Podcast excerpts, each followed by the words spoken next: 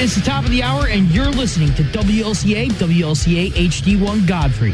And now it's time for the WLCA Sports Show. Line them up for kickoff. Pump it in there, baby. Good morning and welcome into the WLCA Sports Show on 89.9. We have a full show this morning as we will start off discussing what is going on with the Pittsburgh Steelers at the moment and the reasoning for those struggles. And then at 9:30, St. Louis Blues writer for the NHL, Louis Korac, will be joining us to answer some questions about the Blues' upcoming season. Then at 10:15, Mike Lemons will be joining us to discuss the college football playoff matchups, and we will be breaking those down. It is December 26th. I am Ethan Hannaford, your host, joined by Nathan Piercy and Jack Barkers. Guys, how was Christmas? You know, it wasn't that bad. I had a pretty good Christmas. How about you? You know, Christmas was pretty solid this year. I know it's been kind of a crazy, a crazy 2020 year, but I enjoyed uh, my time. That's with the fa- with understatement fam. of the year. Yeah, understatement. you you weren't kidding there. I'm sorry, of the last three years, because this feels like the longest year ever. Yeah, you. That's a honestly, that's a good way to describe it. At least we have sports back, right? Th- that is exactly right. You could compare that statement uh, been a long year to the Steelers, except it's more like been a long month. They have lost their last three games. They started off the season 11 and 0 and have now lost three straight Washington, Buffalo, and Cincinnati. In those three games, they're averaging only 17 points per game, five and a half passing yards per attempt, and 45 rushing yards per game. And a 33% third down rate. Those numbers are all worse than the numbers the Steelers put up last year in the 14 games that Mason Rudolph was at quarterback. Jack, I'm curious. I'll start off with you. What is the main reasoning for the Steelers' recent struggles? I think you said it perfectly. I mean, with all the stats that you just kind of threw out, it's the offense. The offense has been dormant. I mean, it's been nowhere to be found. It's been kind of hard to watch them play as Big Ben just regresses in front of all of our eyes. So, is this centered more so around Big Ben, or is there any other problems do you think that are um, holding them back on offense? I think it's Big Ben personally. I mean, his arm his arm strength has gone down. He just doesn't, you know, look as good. His passing numbers, as far as throwing it deep, has lessened extensively this season. Nathan, what do you got on this? well, first off, I I, I think it's uh, Juju Smith Schuster dancing on logos. I mean, when you're when you're doing that, you're Corvette, already Corvette. like you're you're making that other team already so furious with you. that They're gonna they're gonna pull out all like if they didn't already have enough motivation, you just gave them more, and that's you don't you shouldn't be doing that. You know, I think that you both kind of summed it up well, talking about how there are multiple struggles right now.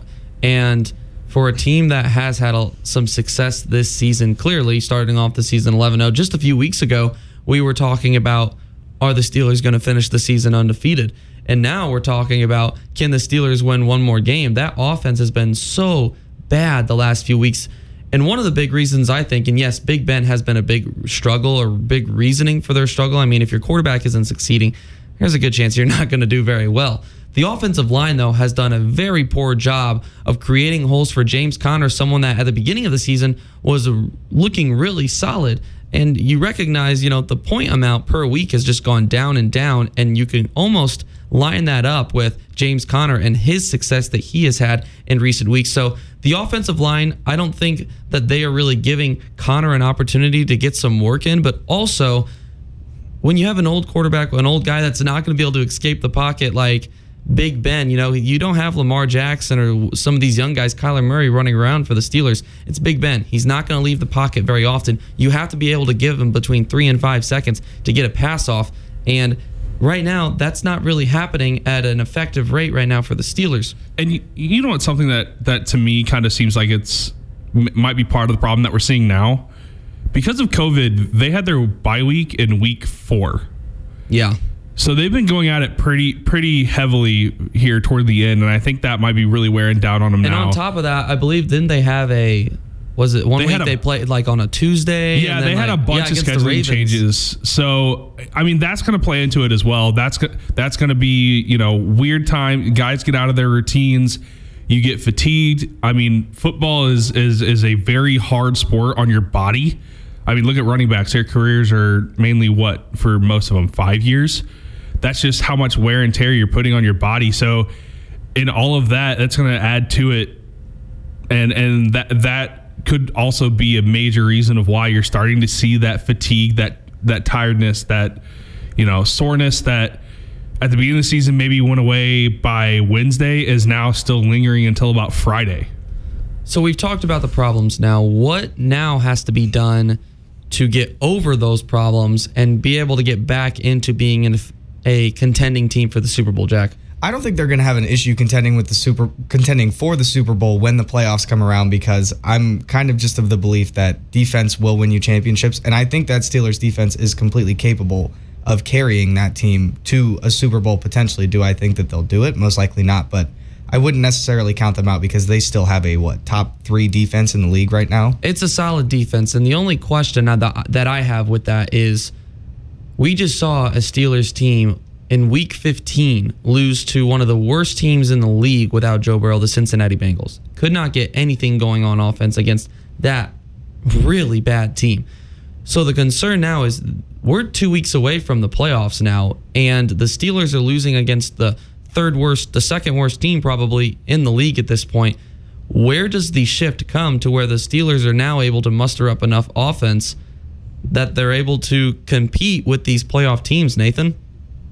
Well, you know, real quick going back, I mean, they didn't have a terrible game last week against the Bengals defensively. If you look at the stats wise, keep in mind though they that there's no excuse for losing that game in the points. Oh, that absolutely they, and not. the points that they allowed.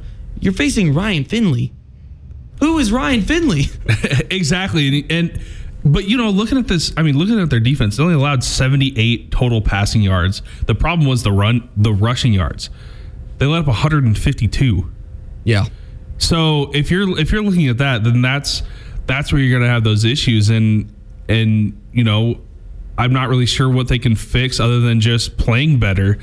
Like it's it's not like you're going to go out and sign a guy and make you better or anything like that. It's going to be all internal, and I think one of their big things is that's or that front seven.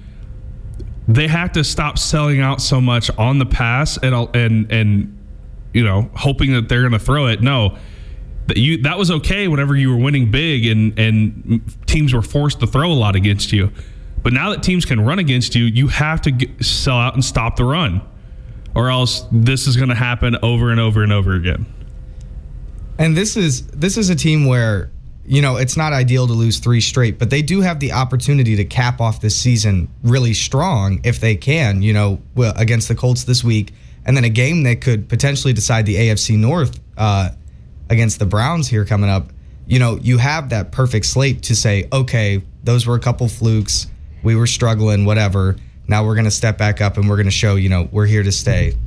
Well, the concern is, and you can look at that in a positive way as an opportunity to improve, but you could also, as a Steelers fan, say, oh gosh, we've gotten our butts kicked the last three weeks against not so good teams besides the Bills, and now we have to face the two of the top teams in the league right now, two of the hottest teams in the league, and it's a bit concerning.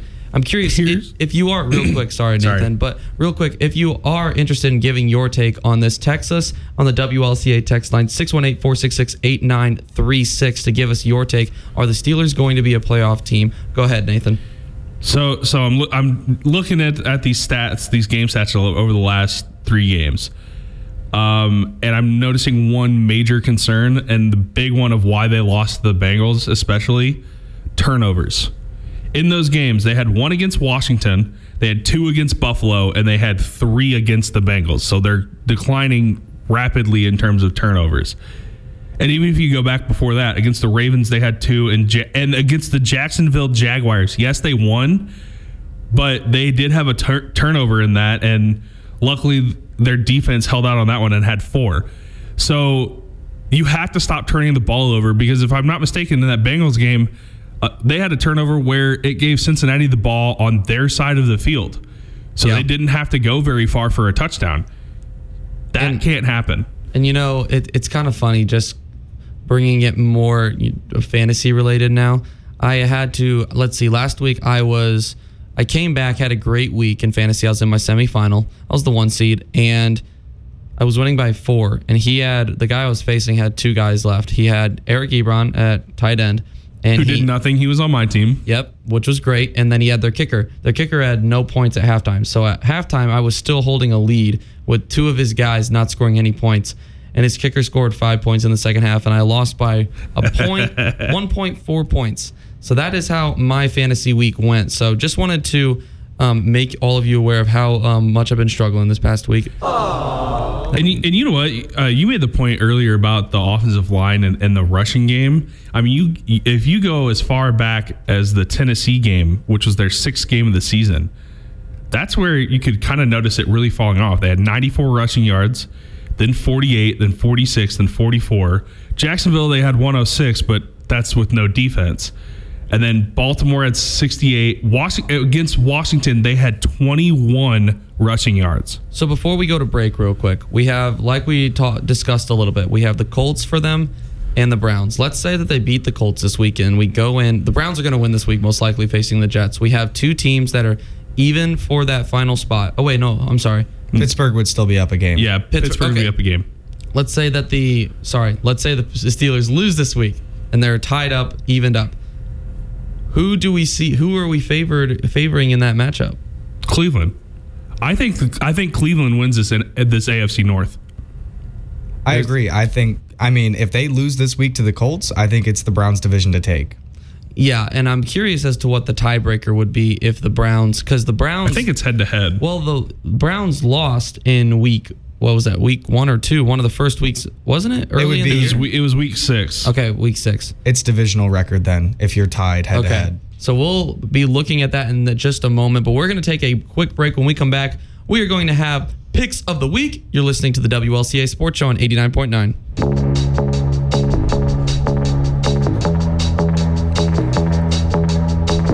Welcome back to the WLCA Sports Show on 89.9. It is time for the picks of the week. Let's get it. I've been looking forward to this one all week because we have a good plethora of games coming up today and tomorrow. Man, Saturday night, Saturday all day football in the NFL. It's kind of And some good games this week too. I know I'm excited. Let's get into it. First matchup Tampa Bay facing off against the Lions. That one is in Detroit. Listen, I'm going to go ahead and go with the Bucs in this one. I know that they have been inconsistent at times this year, but they are they've racked up a couple of wins in a row now. I think that we're starting to see them come into that playoff form that they are expecting to see themselves at, and that is kind of that. You know, they're gonna. The goal is to win games, but they're going to end up being close because you're not expecting Tom Brady to air out the ball. You're going to rely on that running game, kind of like the Titans a little bit. So I'm going to go ahead and say Bucs win this one. I have it 34 to 14. I like that. That's a that's a good choice here. Looking at our next game here. San Francisco 49ers and the Arizona Cardinals. This game is in Arizona. I think it would be no matter what because that's where 49ers is is currently correct. calling home. Um, you know, looking at this, if the 49ers had their full team, this would make this a lot more interesting. But I think Ky- Kyler Murray and DeAndre Hopkins just go, just air it out all over 49ers. So I've got them winning, I'll say 24 to 10. I'm kind of on the opposite end of the spectrum here. Uh, I still think the Cardinals are going to win, but they've been inconsistent. I mean, we've talked about it almost every week. We've been talking about how inconsistent the Cardinals are. I still think they'll win that this game because it's big and it'll keep them in the playoff hunt. But uh, our next game that we've got is Dolphins and Raiders, and I think this has the potential to actually be quite a good game. That's two very good defenses, I think, facing off against each other. Um, Tua, I really like. The Raiders have struggled. I am, I'm going to say the Dolphins take this one. You see, I Wow. could, I could see this being a really sloppy game just because of how you both you mentioned it. The defenses have looked really good, but the offenses have looked very poor. So I think this is going to be a low scoring game. I have it 23 to 16. Um, but yeah, next matchup Chiefs and Falcons. There isn't really too much to say about this one. It's in Kansas City. Uh, you know, the Falcons have been a team that can kind of stick around with those top level teams. However, the Chiefs are above top level. Um, they're they're Super Bowl champions for 2021. Uh, so so I'm gonna go ahead and stick with the Chiefs in this one. I don't think it's gonna be a close one. Yeah, I, I agree. I mean, it's not to be close at all. Um, Falcons offense might give a little bit, but that's about it. Next game, uh, kind of like we just talked about, the Colts at Pittsburgh. And with Pittsburgh going the way they are and that Colts defense playing like they are, I've got the Colts, but I'm going to say it's a 17 to 10 on a late touchdown from Philip Rivers. I think that's actually a really good prediction. I think that's going to be a, a game of turnovers. Who wins the turnover battle? Who capitalizes? Um, Another game we've got going on this week is the Browns and Jets. I don't think this game has to be paid any attention to. Baker Mayfield is probably going to light it up once again. Browns win big. You're telling me that you don't think that the Jets can pull off back to back shockers? No. All right. Not with the way Baker Mayfield is playing. Um, hey, I just want to point out just a couple weeks ago, Jack did predict that the Jets would beat the Seahawks. He he said that was going to happen. I've been picking against And the it didn't. Seahawks a lot. And it didn't. It did not happen. uh, let's see. What was the matchup we just talked about? Colts. No, Bears Jaguars. Is that what we just talked We about? just talked about Browns Jets. Browns Jets. Yeah, uh, I'm really on it today. I, I'm gonna say yeah. I mean, I don't have to say too much about that. The Browns are gonna win that game. The, the Jets just are bad, and now they're not even gonna get Trevor Lawrence. Oh, that just makes me laugh. Next matchup: Bears at Jaguars. Really excited for this matchup. Uh, you know, you have two teams that are kind of trying to figure themselves out. The Bears, on one hand, are going through an identity crisis, and I'm really curious to see how how Mitchell Trubisky is going to perform. If he's, you know, we- we don't really know what we are going to get out of him from week to week, and then we know that Jack over here loves the Jaguars and Gardner Minshew thinks he's the savior of America or something. I think that this is going to be. This could end up being kind of a slug out matchup. Um, it could end up going high score, but I'm going to go ahead and stick with the Bears to win this one. Yeah, you know, this next matchup, you kind of see the same things. Two teams that are trying to figure themselves out in the Giants and the Ravens. You know, the Ravens aren't the team that they were last year, and I think they're trying to figure out who they are still, uh, which you shouldn't be doing in week 16. Probably not. Um, but I've got the Ravens in this one. I think Lamar has a good game, and, and I think he kind of bounces back or bounces back through the air a little bit more. Um, I've got the I've got the Ravens winning. I'll say 21-17. This is a Ravens team that's heating up at the right time. I mean, that game against Cleveland was game of the year. It was absolutely electric. And then they just went and put the whooping down in Jacksonville on the Jaguars. And I see that happening again this week against the Giants. Uh, the next game we got is probably my crap game of the week. It's going to be Bengals and Texans. I think this is going to just be an ugly game from the get go. Deshaun has played so well this year, but the Texans defense literally does not exist. So uh, I think the Texans will win this game. Deshaun will probably will them to one, but it's been really hard to watch him on the sidelines and how upset he's been and how frustrated he's been. Yeah, I'm gonna pick this as my crap game of the week. Also, just a bad matchup overall. I do have the Texans winning this one, but I don't think it's going to be pretty. I'm hoping that he eventually either finds some answers or gets out of Houston, but we'll have to wait and see on that one. Next matchup, the Broncos facing off against the Chargers. This one silently was a game of the year potential um, nominee when they faced off the first time. The Broncos came back. I think they were down by like 24 or 21 and they ended up scoring a touchdown as time expired to win the game by one point. So it was a really fun game to watch. I'm gonna stick with the Broncos and think I think that they are going to get this win today. Um, you know, I don't really have too much reasoning as to why. I think that the Justin Herbert, while he's looked good this season, I think that you know there's clearly some problems in LA with the Chargers, and definitely some things to figure out identity wise there. And the same thing with Denver and Drew Lock. Is he the answer or not? But we've seen at this point, kind of Drew Lock has a, you know, he'll have a good week, bad week, good week, bad week. Well, if we keep up with that, then he's on pace to have a good week. So against that bad defense, why not? Yeah, I agree, and and you know something that's I feel like with the Charger Chargers, you saw this back when they had Philip Rivers, and now with Justin Herbert, they have a good quarterback, but the rest of the team isn't. Sucks. Yeah, especially the defense, and that is why I agree with you. I think the Broncos win, especially um, with that poor offensive line um, with of the Chargers. The the Chargers aren't going to be able to do anything until they fix that offensive line. Next game, we've got the Panthers at the Washington football team. This one's kind of interesting to me because you never know which Panthers team you're going to get week from week. Um, with that being said, I think Washington wins it, and I think it's because of that run game with Antonio Gibson. So I'm going to say it's it's going to be a low scoring game, and I'm going to say 17 to 13. I agree. I mean, Washington needs to win this game because the Eagles Cowboys, there's an NFC East matchup, uh, which is our next game, actually, and which would have been my crap game of the week if there weren't such good playoff implications. Well, not only that, uh, but there's tied also to this game. And you got to remember too, Jalen Hurts. t- two bad two bad teams facing off against each other tends to actually make a really good game. Jalen Hurts has also been heating up a little bit, playing some good football. which is the reason I have the Eagles winning this week. All right, there it is. Next matchup: Rams and Seahawks. We're get, coming up on our next couple of games. Are going to be absolutely phenomenal. Really excited. But yeah, the first These one, next two are the best, I think, and this week. Rams and Seahawks. This game, it's it's going to be a very interesting game because you have the Rams that are coming off of a, a loss against the Jets and are absolutely embarrassed from that. You know they're going to be wanting to prove themselves to the league that they are still a Super Bowl contender, and then you have the Seahawks who have been playing really bad football, just sneaking by with wins in recent weeks. I think that the Rams are going to be ready to prove themselves. I think that they're going to come out and I think that they're going to win this game. I'm going to go with the Rams in this one. I have it 23 17. I have a low scoring slug out. You know, teams are going to run the ball matchup. I agree with you on the team. I don't agree with you on the score. I think it's going to be a lot higher, and I think it's going to be, you know, a 35 28 game, but I do think the Rams pull that one out, and I'm looking at defenses as why. This next game is my game of the week. It's the Titans at the Packers. This one's really interesting to me. I mean, you've got Derrick Henry um, on that on that Titans team, but to me, the Titans the their biggest upside has been Ryan Tannehill in that passing game. Now that he doesn't have to, he, the the weight isn't all on on, on his shoulders, or not on Derrick Henry's shoulders completely. They're able to mix and match, run and pass.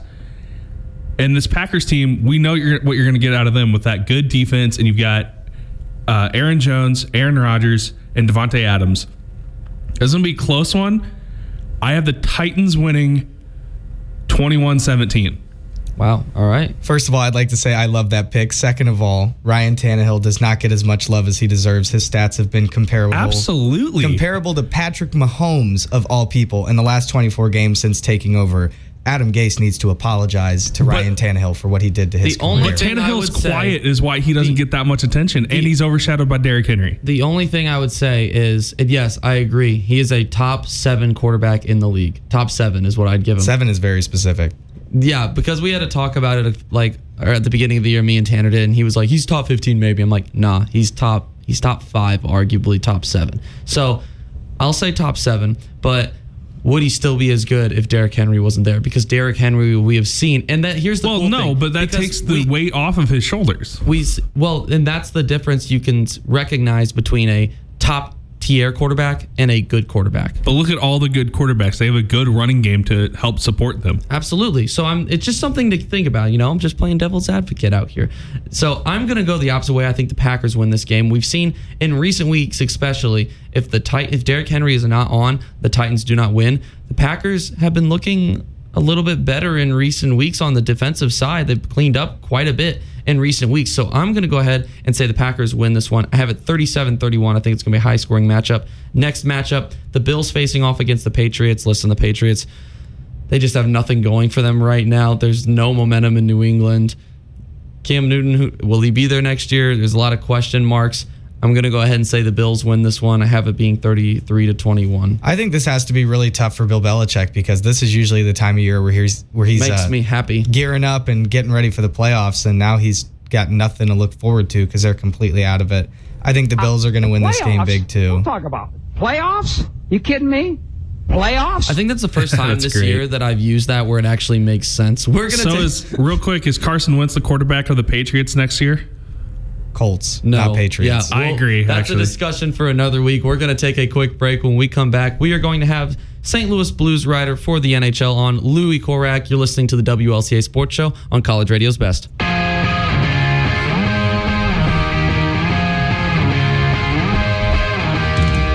Welcome back to the WLCA Sports Show on 89.9. We are now joined by St. Louis Blues writer, Mr. Lou Korac for the NHL. Mr. Korac, how you doing this morning? Good. How are you? I'm doing great. Hope you had a Merry Christmas and uh, excited that, you know, I think maybe the biggest gift of all that we've received in the last couple of days is that Blues hockey is returning and it is not far away. Um, sadly, with that, you know, some news a great um, Blue, Alexander Steen, announced his retirement from the NHL after 15 seasons in the league uh, last week. I'm curious, what was your favorite career Steen moment? Uh, you know what? I'd have to. I've had many encounters with Alex. Uh, great guy. Uh, very, he can uh, he can keep you on your toes in the locker room as uh, as a journalist. Let's put it that way. And uh, he uh, he had several of those. But I, if if you're looking for something as far as on ice moments with him, I mean he's had he's had several, but uh, a couple of that stand out to me are just. Uh, you know, playoff goals that he scored. Uh, the one there's one particular against the LA Kings, I believe it was in 2014, where they're in overtime. I believe it's game number two of a series, and you're killing a four minute penalty, and you're thinking, no, this this doesn't look good when you have to kill a penalty in overtime, and somehow he's uh, he makes a play and is able to in football terms, if you want to use it, strip sack the goalie behind the net and is able to tuck it in for a shorthanded goal, and just the place just went absolutely bonkers, and the Blues win the game. And you know, this is the kind of player he is. He's just he's hard nosed. He plays with his heart on his sleeve. Teammates love him to death, and uh, you know they're going to miss that element. Just the um, the veteran leadership that he provides in that locker room. I mean, he's been around since 2008, and uh, you know, he survived a lot of coaches, uh, been been around the whole time with GM Doug Armstrong, who was just coming into the organization that helped uh, get him there, and uh, you know, it, it was a heck of a career for him. You know, a guy that can uh, walk out. Probably, I would say, not on his own terms. You never want to walk out of the league with. Uh, you know, an injury dictating those terms. But uh, when you can play a thousand games in the NHL and walk out a Stanley Cup champion, I think uh, you can look back on it one day. Maybe not right now, but one day you can look back on it and say, I had a heck of a career. Yeah, absolutely. And I, that is very well said. That a heck of a career is perfectly said right there.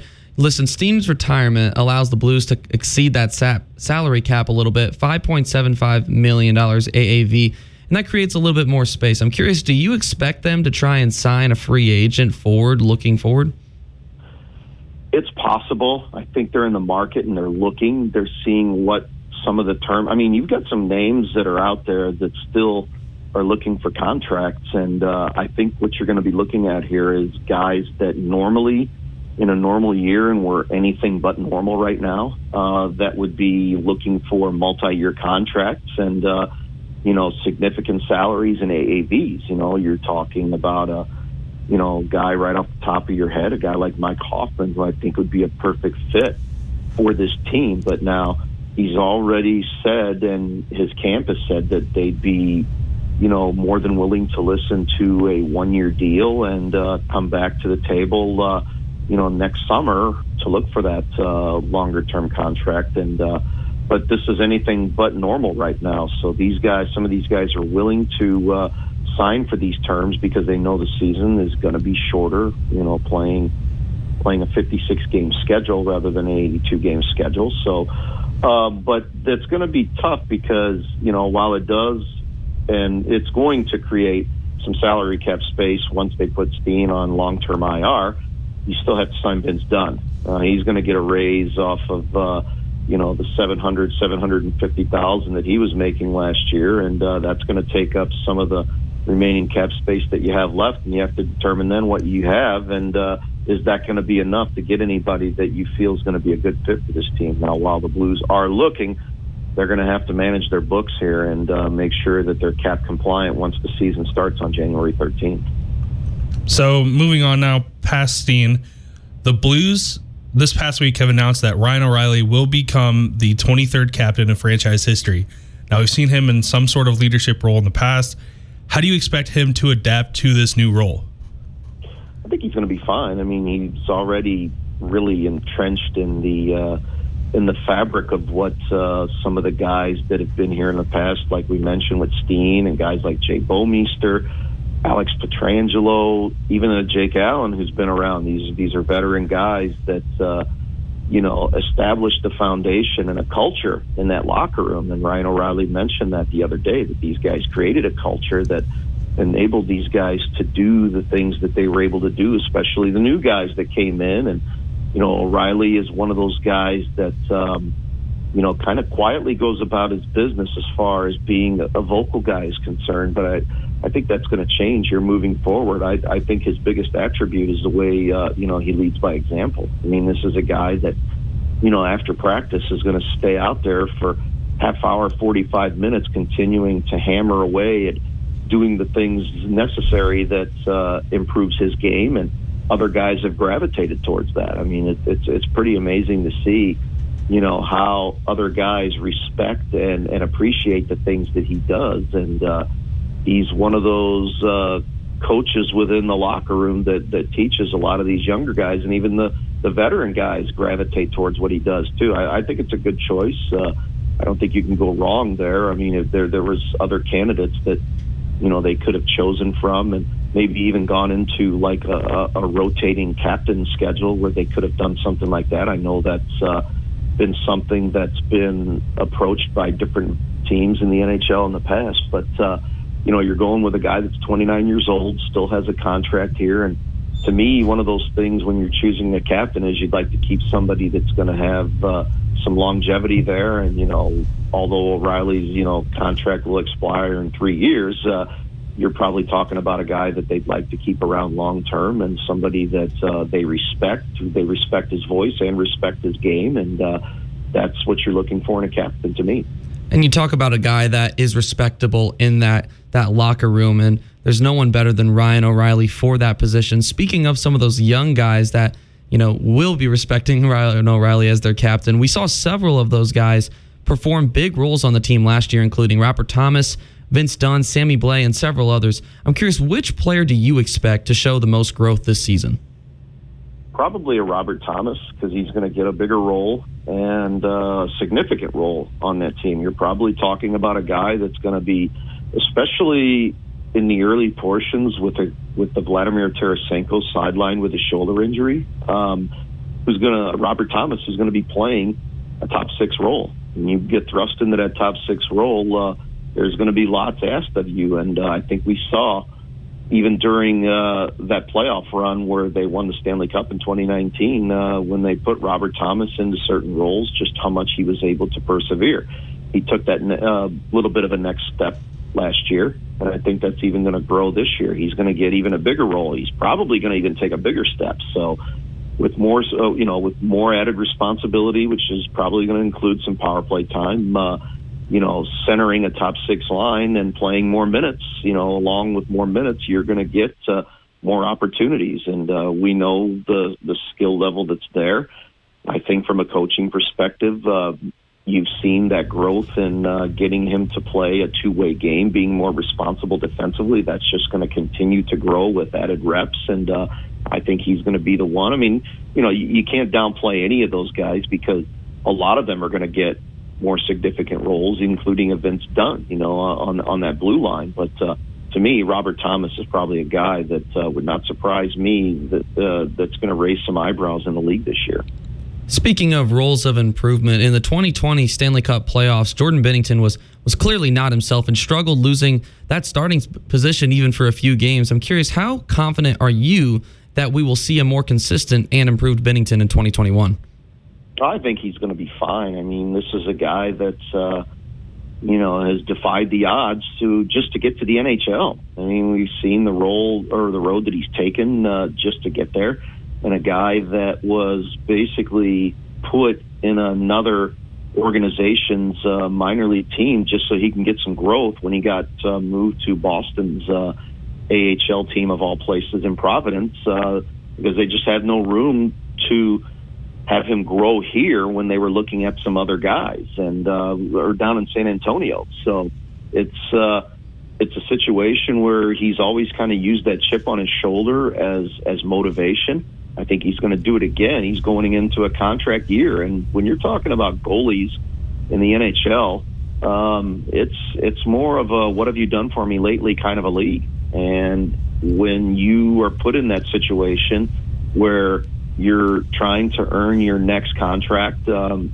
all eyes are going to be on you. And we saw when all eyes were on him, uh, you know, he put this team on his back and rode into a Stanley Cup. I mean, that's that that's the pinnacle of what you're trying to accomplish and achieve here. Now, you know that those are some pretty lofty uh, expectations uh, going forward here, but um, I think he's very capable of doing something like that. And uh, he's put in the work this off season, and uh, like I said before, he's he's a very motivated individual and doesn't need anybody else to motivate him. He's he's the greatest self motivator, uh, and I, I think he's going to use that to his advantage this year. And there's there's going to be more responsibility for him too because he doesn't have that veteran goalie behind him like a Jake Allen that uh, can spell him if he needs really a break or if he needs somebody to uh, you know challenge him for his position. You've got a Ville Husso there that's going to be. Um, trying to push him for some minutes and, and a guy that they're going to need moving forward. So a lot of this is going to fall on his shoulders, and I think he understands that. If you're just tuning in, we are speaking with Lou Korac, who covers the St. Louis Blues for NHL, and you can find him on Twitter at L Korac. That's K O R A C 10 on Twitter.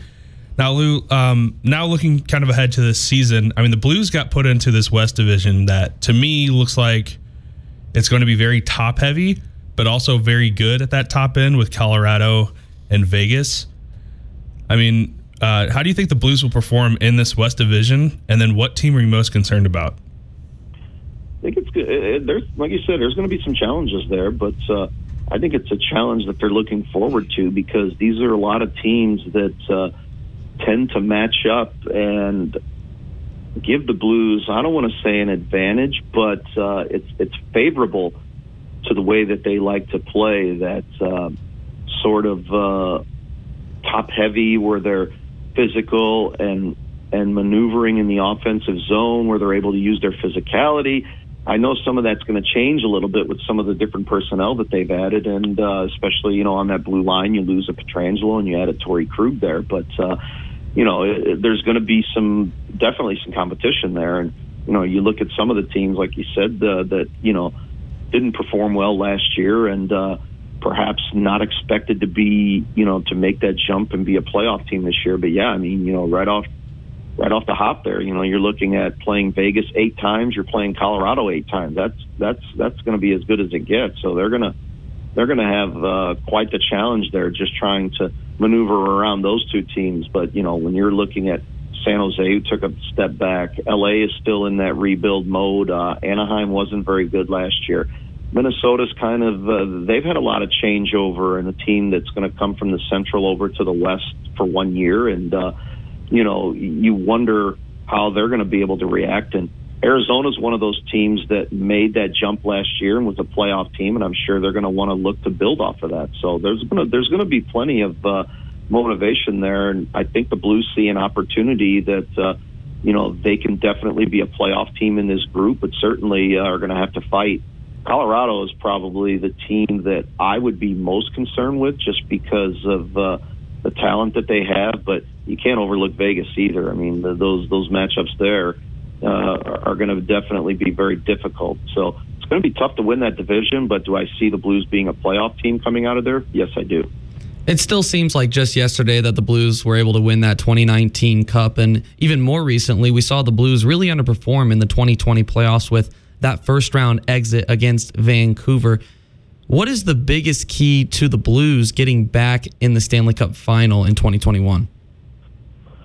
Oh, well, there's a lot of very, I mean, you know, first and foremost, you need a lot. You need a lot to happen and, and go your way. I mean, you when you look back at that Cup run that uh, they went on in 2019, um, you know, not only performance, you, you have to have a lot of things go your way as far as whether it's good fortune, whether it's luck. You need all that stuff. But I mean, I just I just think that they need to be they just need to build that solid foundation, and it, and it starts with your goaltending. I mean your team is only as good as your goalie. And we saw how, you know, well Binnington performed during that playoff run. I mean, it, it was incredible. And I mean, he had his peaks and valleys, no doubt about it. But, uh, you know, his ability to rebound and bounce back was definitely key. I don't think you saw that last year when he had his dips in the in the series against uh, Vancouver, we saw Craig Berube was made the switch and went to Jake Allen, and actually it helped propel the team back in the series. And uh, but then there was just too many, just too many valleys that uh, they weren't able to overcome. I, as long as they bring that consistency and get that solid goaltending, I think it's going to filter out through the rest of the team because uh, this team is very well balanced. You know, the, there's there's really no quote unquote superstars on this team that you're going to consider to be in that. Uh, Connor McDavid, Nathan MacKinnon uh, echelon of players. Uh, you know, Alex Ovechkin, Sidney Crosby. You just you really don't have that on this team, but you have a lot of very very good hockey players and. Uh, when you bring a team of players like that together, it seems to bring out the best in everybody. And I think you saw that back in 2019. And for that to happen again, it's going to have to start with your goaltending and uh, work its way up from there. Really excited to watch some hockey in 2021. Hopefully, able to get to a game eventually if they are allowing fans. Mr. Korac, thank you so much for joining us this morning. Hope you had a Merry Christmas and hope you enjoy uh, some Blues hockey this season. Absolutely, you too, and thanks for having me on. I enjoyed it. Thank you, All right, really thanks, appreciate it. We are going to take a quick break. When we come back, we are going to be discussing the NBA and all the exciting Christmas Day matchups that we witnessed. You're listening to the WLCA Sports Show on 89.9.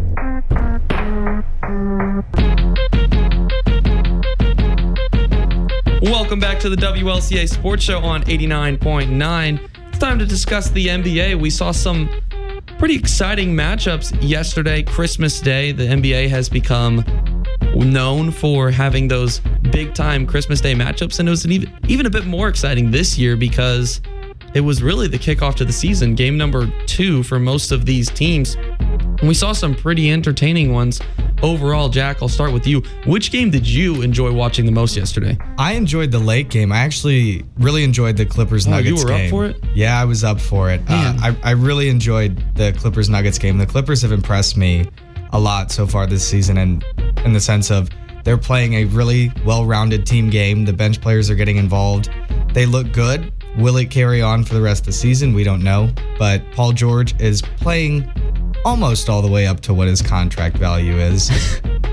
You know, watching these games yesterday, there wasn't really that game that went down to the wire that had us, you know, last shot, who's going to win it. All of these games yesterday were ended up being pretty split. I think the closest game was a 13 point win, and we saw that in two games. One of those games, the Miami Heat and the New Orleans Pelicans, which is the game that I enjoyed most yesterday. And part of that's because I'm a Heat fan, but the other reason is because, you know, it was entertaining to watch Duncan Robinson tied the Christmas Day three point record, hitting seven three pointers, hit six of them in the first half, and the Heat won that game 111 to 98 and controlled really the entirety of that game, even with Jimmy Butler being injured. I, I don't remember, I'm not sure what part of the game he was injured at. I'm forgetting that at the moment. However, he did leave and did not return. So the fact that they were able to continue staying sound without him is a big key. It shows how much this team is growing because this is a young team that we saw last year. A lot of youth in those finals. However, you can start to recognize they're starting to grow. Now, you know, we did watch them play a pretty young team yesterday in the Pelicans. However, I, I liked what I saw yesterday, and I think there's still a lot of potential there for them to maybe make another run at the finals. Nathan, did you even watch any games yesterday? Uh, yes, I did. I, there was one that I was really excited for, and that was the Lakers and the Mavericks. Um, going into that one, I, I really liked. I really wanted to see LeBron versus Luka, um, and it and it started out pretty close. I mean, at the end of the first quarter, the Lakers were only up by three, so I thought that was going to end up being a pretty good game. And then they started to pull away. They were up by, I believe, what was it, eleven or twelve at halftime? I don't know.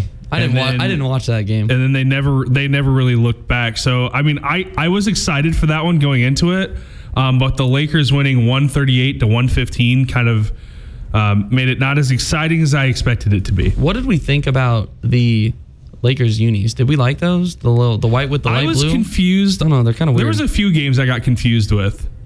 Yeah, and they Um, were playing the Mavericks too. I was like, And the they Mavericks look were like wearing the Mavericks. You know Mavericks what I- were wearing green. You know what I miss? I miss the the uniforms for Christmas Day that they had years ago back when LeBron was in Miami and they had the sleeves for those games. Do you guys remember those? oh yeah, I know what you're uh, talking those- oh. I hated those. I thought those were so cool. And then you know they had the commercial where they're all shooting the three pointers and like they had bells on the nets and it was like it played Jingle Bells. Do you guys remember that commercial? Yes, like an iconic commercial. yeah, I remember that. You probably, you're lying to me. You probably don't remember. no, I that, do Nathan. actually. I do remember that. Nathan, shut up. No, you don't. All right, let's go ahead. and- Wow. I'm sorry. No, that was- you know, that was you know mean. what was that one was of the mean. most. I'm sorry. You know what was one of the most confusing uniform combinations during those games? Talk to During me. these games, the Bucks Warriors game. Yeah. because the Warriors were wearing their normal whites, but it was just you know it was white, so you could, couldn't mm. really tell much. Bucks were wearing blue, weren't they? Bucks were wearing blue. hideous, hideous. I'll throw you off. We have a few minutes now to talk about the NBA and a problem that we witnessed even before technically the season started. You know, starting only a few days ago, we have already seen one game be moved, um, postponed. The Rockets Thunder game was scheduled for this past Wednesday and was postponed due to the Rockets not having enough eligible players due to COVID.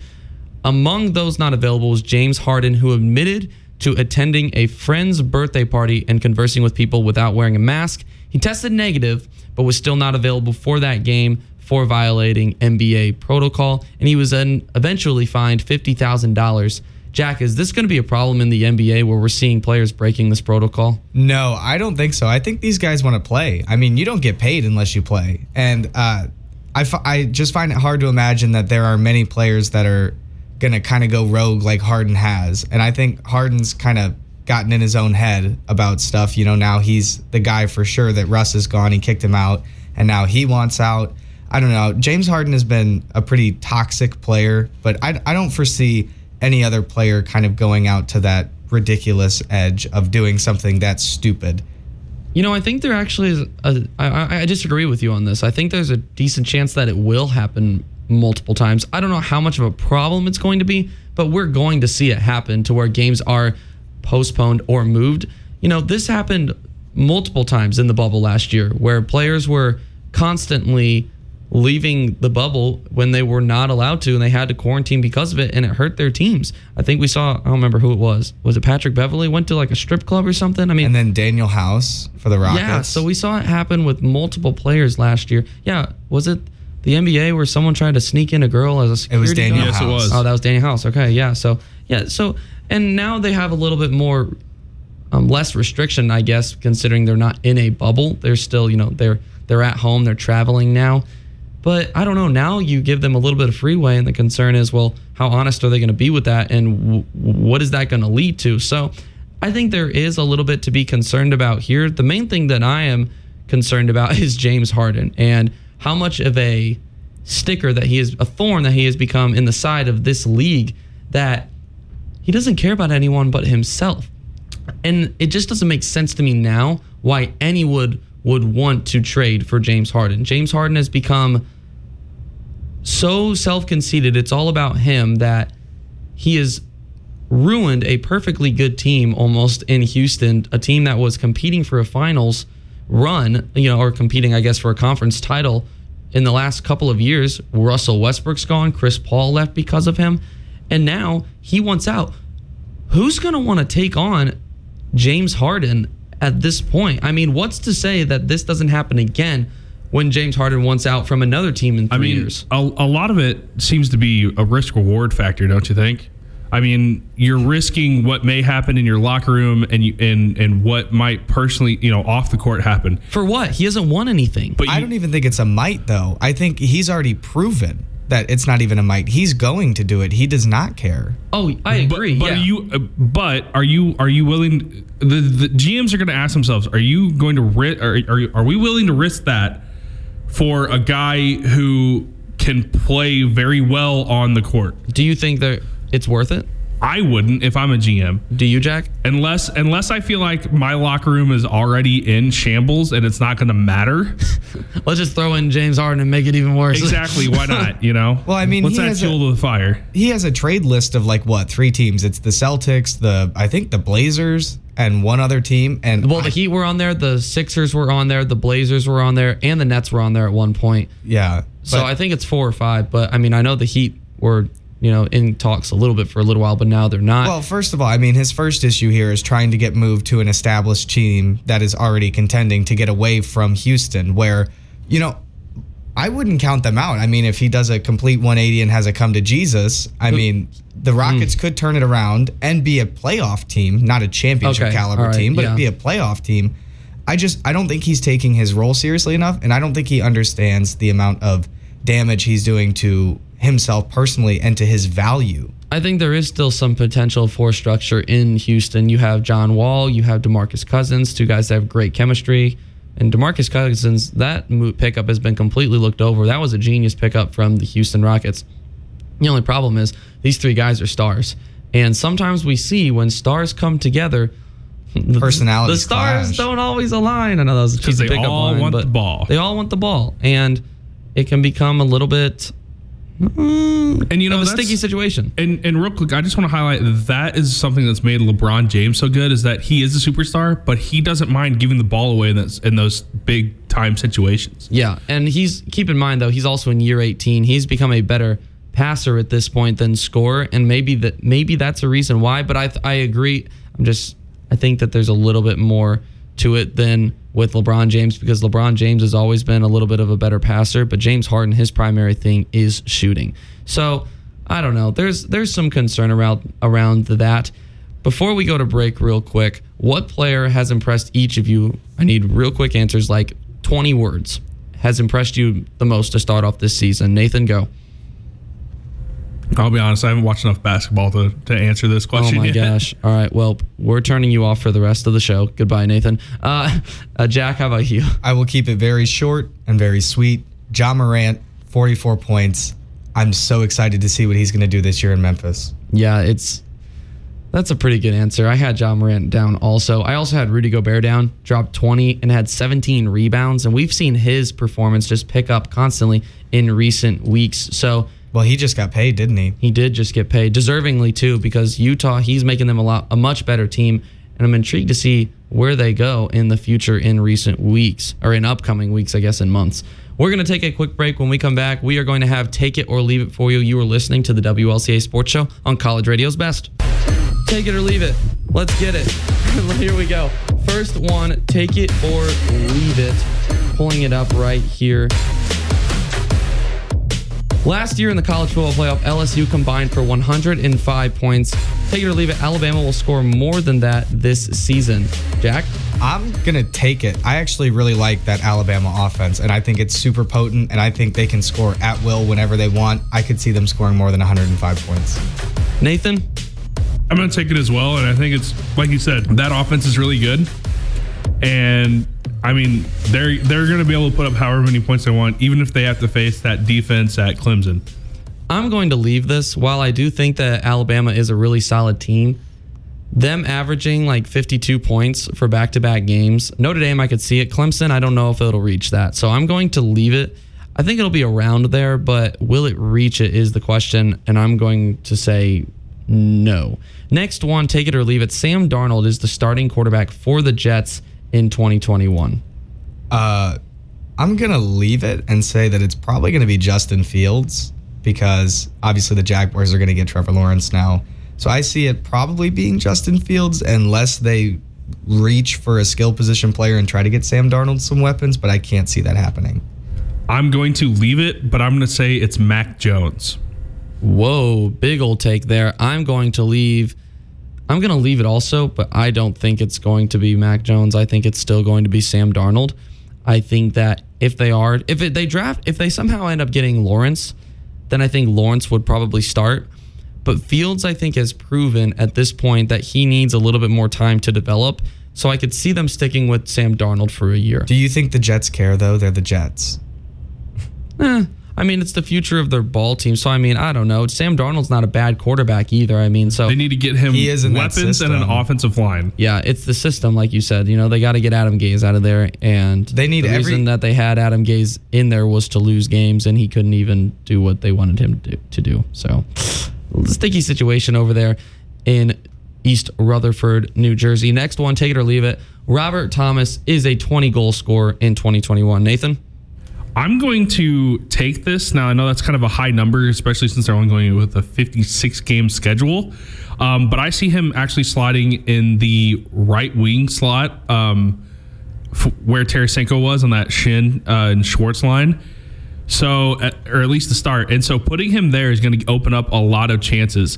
If he's not a 20 goal scorer, he's easily going to be a 40 point man, though, um, especially if he's up there. So maybe not all those goals, you know, half goals, but he's he's definitely going to score a lot of points. I'll take it, but I won't be surprised if it doesn't happen. I'm going to leave it just because this is a 56 game season. If it was an 82, I'm saying, yeah, Thomas is probably going to get it this year because, like Luke Horak just said just a few minutes ago, I think that he is going to have a much improved year. I think he's going to, we're going to see really a um, incline in his performance. So, but because it's a 56 game season, I'm going to go ahead and leave it. Next one, take it or leave it. Michael Wacha, who signed with the Tampa Bay Rays this week, will have another 15 win season before he retires. Jack? I'm actually going to take this because if you look and see what Tampa Bay does with starting pitchers and like what Charlie Morton had been able has been able to do down there and how effective he's been he has been, I could see Michael Wacha potentially maybe having that, you know, one last season where he's like really good, where he kind of returns to form. I'm really interested. I think Tampa Bay is going to do a really good job uh, in helping him. See, my only thing is Charlie Morton, while he was, while Tampa Bay did develop him to a n- whole new level of elite, he was still decent. Very he was still a good pitcher in Houston. Michael Wacha last year won one game. He went one and four and had a let's see, I'm trying to find where's the ERA? A 6.62 ERA. So to say 15 wins for him, I think that's a stretch. So I'm going to leave it. Nathan, Yeah, I'm going to leave it as well. I, I just don't see Michael Wacha as being that guy that we saw in the you know early 2010s.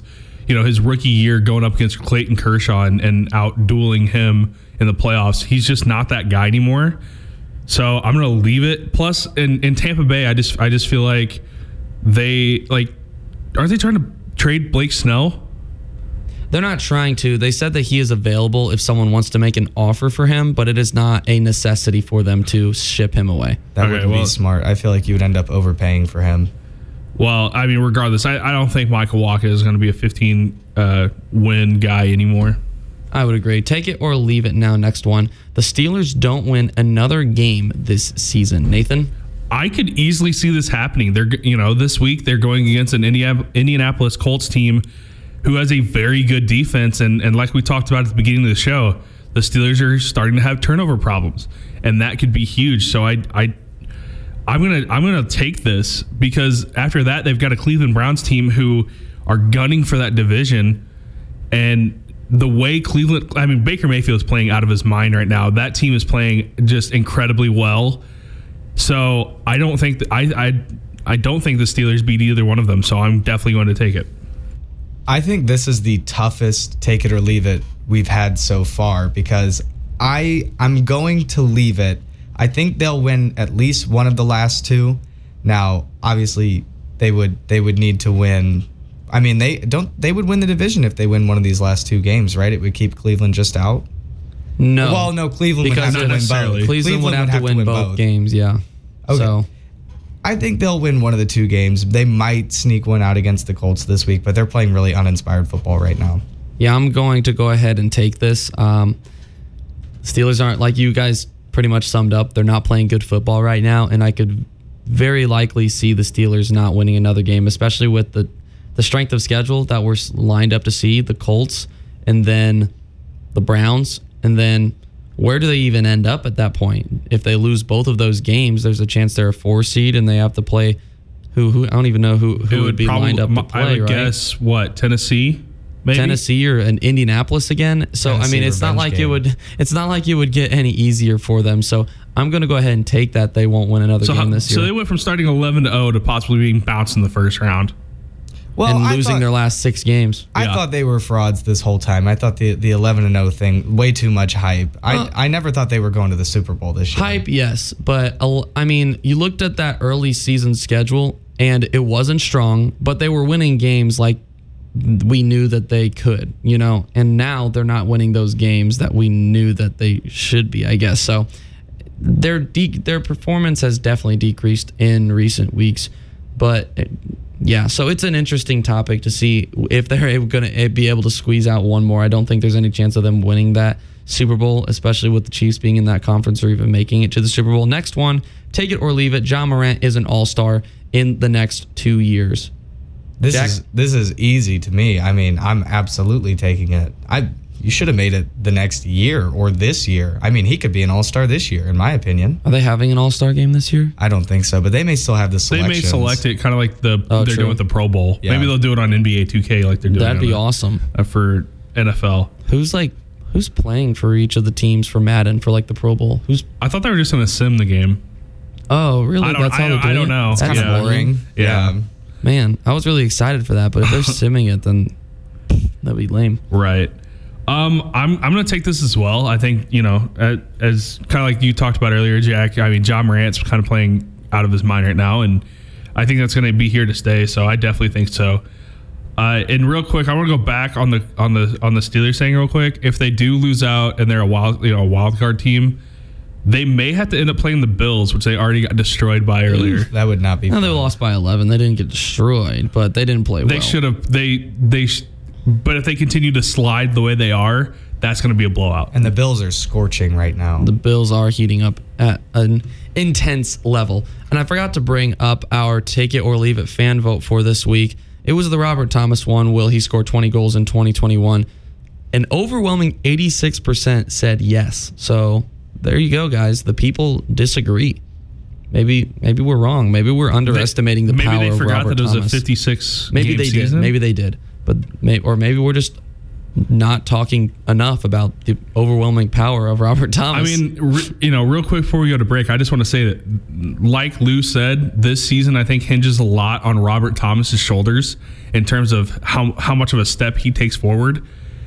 But I think he has all the ability and all the the every everything that you have going right, he has going right for him is going to make him make that big jump forward. Agreed. We're going to take a quick break. When we come back, we are going to have station manager and college football aficionado Mike Lemons on to discuss the college football playoff. You are listening to the WLCA Sports Show.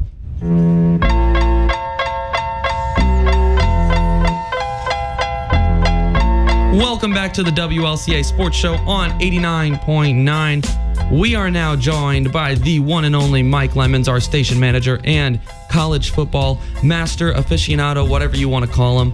They all fit except for I guess like writer. He's not a writer, but you know, he's still he's still a mastermind when it comes down to it. Mike, how you doing? Hey, just as long as you think that way, I'm I'm happy. You know, Yeah, I hear a I lot of sucking yeah. up. It's but- it's funny. You know, I'm just trying to hype him up for our listeners. You got a problem over there, Mister? Uh, I, don't don't know know who's talking about. impressed me in the NBA this season. yeah, quit talking over there, Mike. This week or last week, I guess, last Sunday, we saw the College Football Playoff Committee announce the teams that will play in the playoff. Alabama at one, Clemson at two, Ohio State at three, and Notre Dame at four. I'm pretty sure that's what all of us predicted, if I'm correct. So. Yeah, I think I may have predicted the order a little bit better, but you know, we don't have to go back and check the tape. Hmm.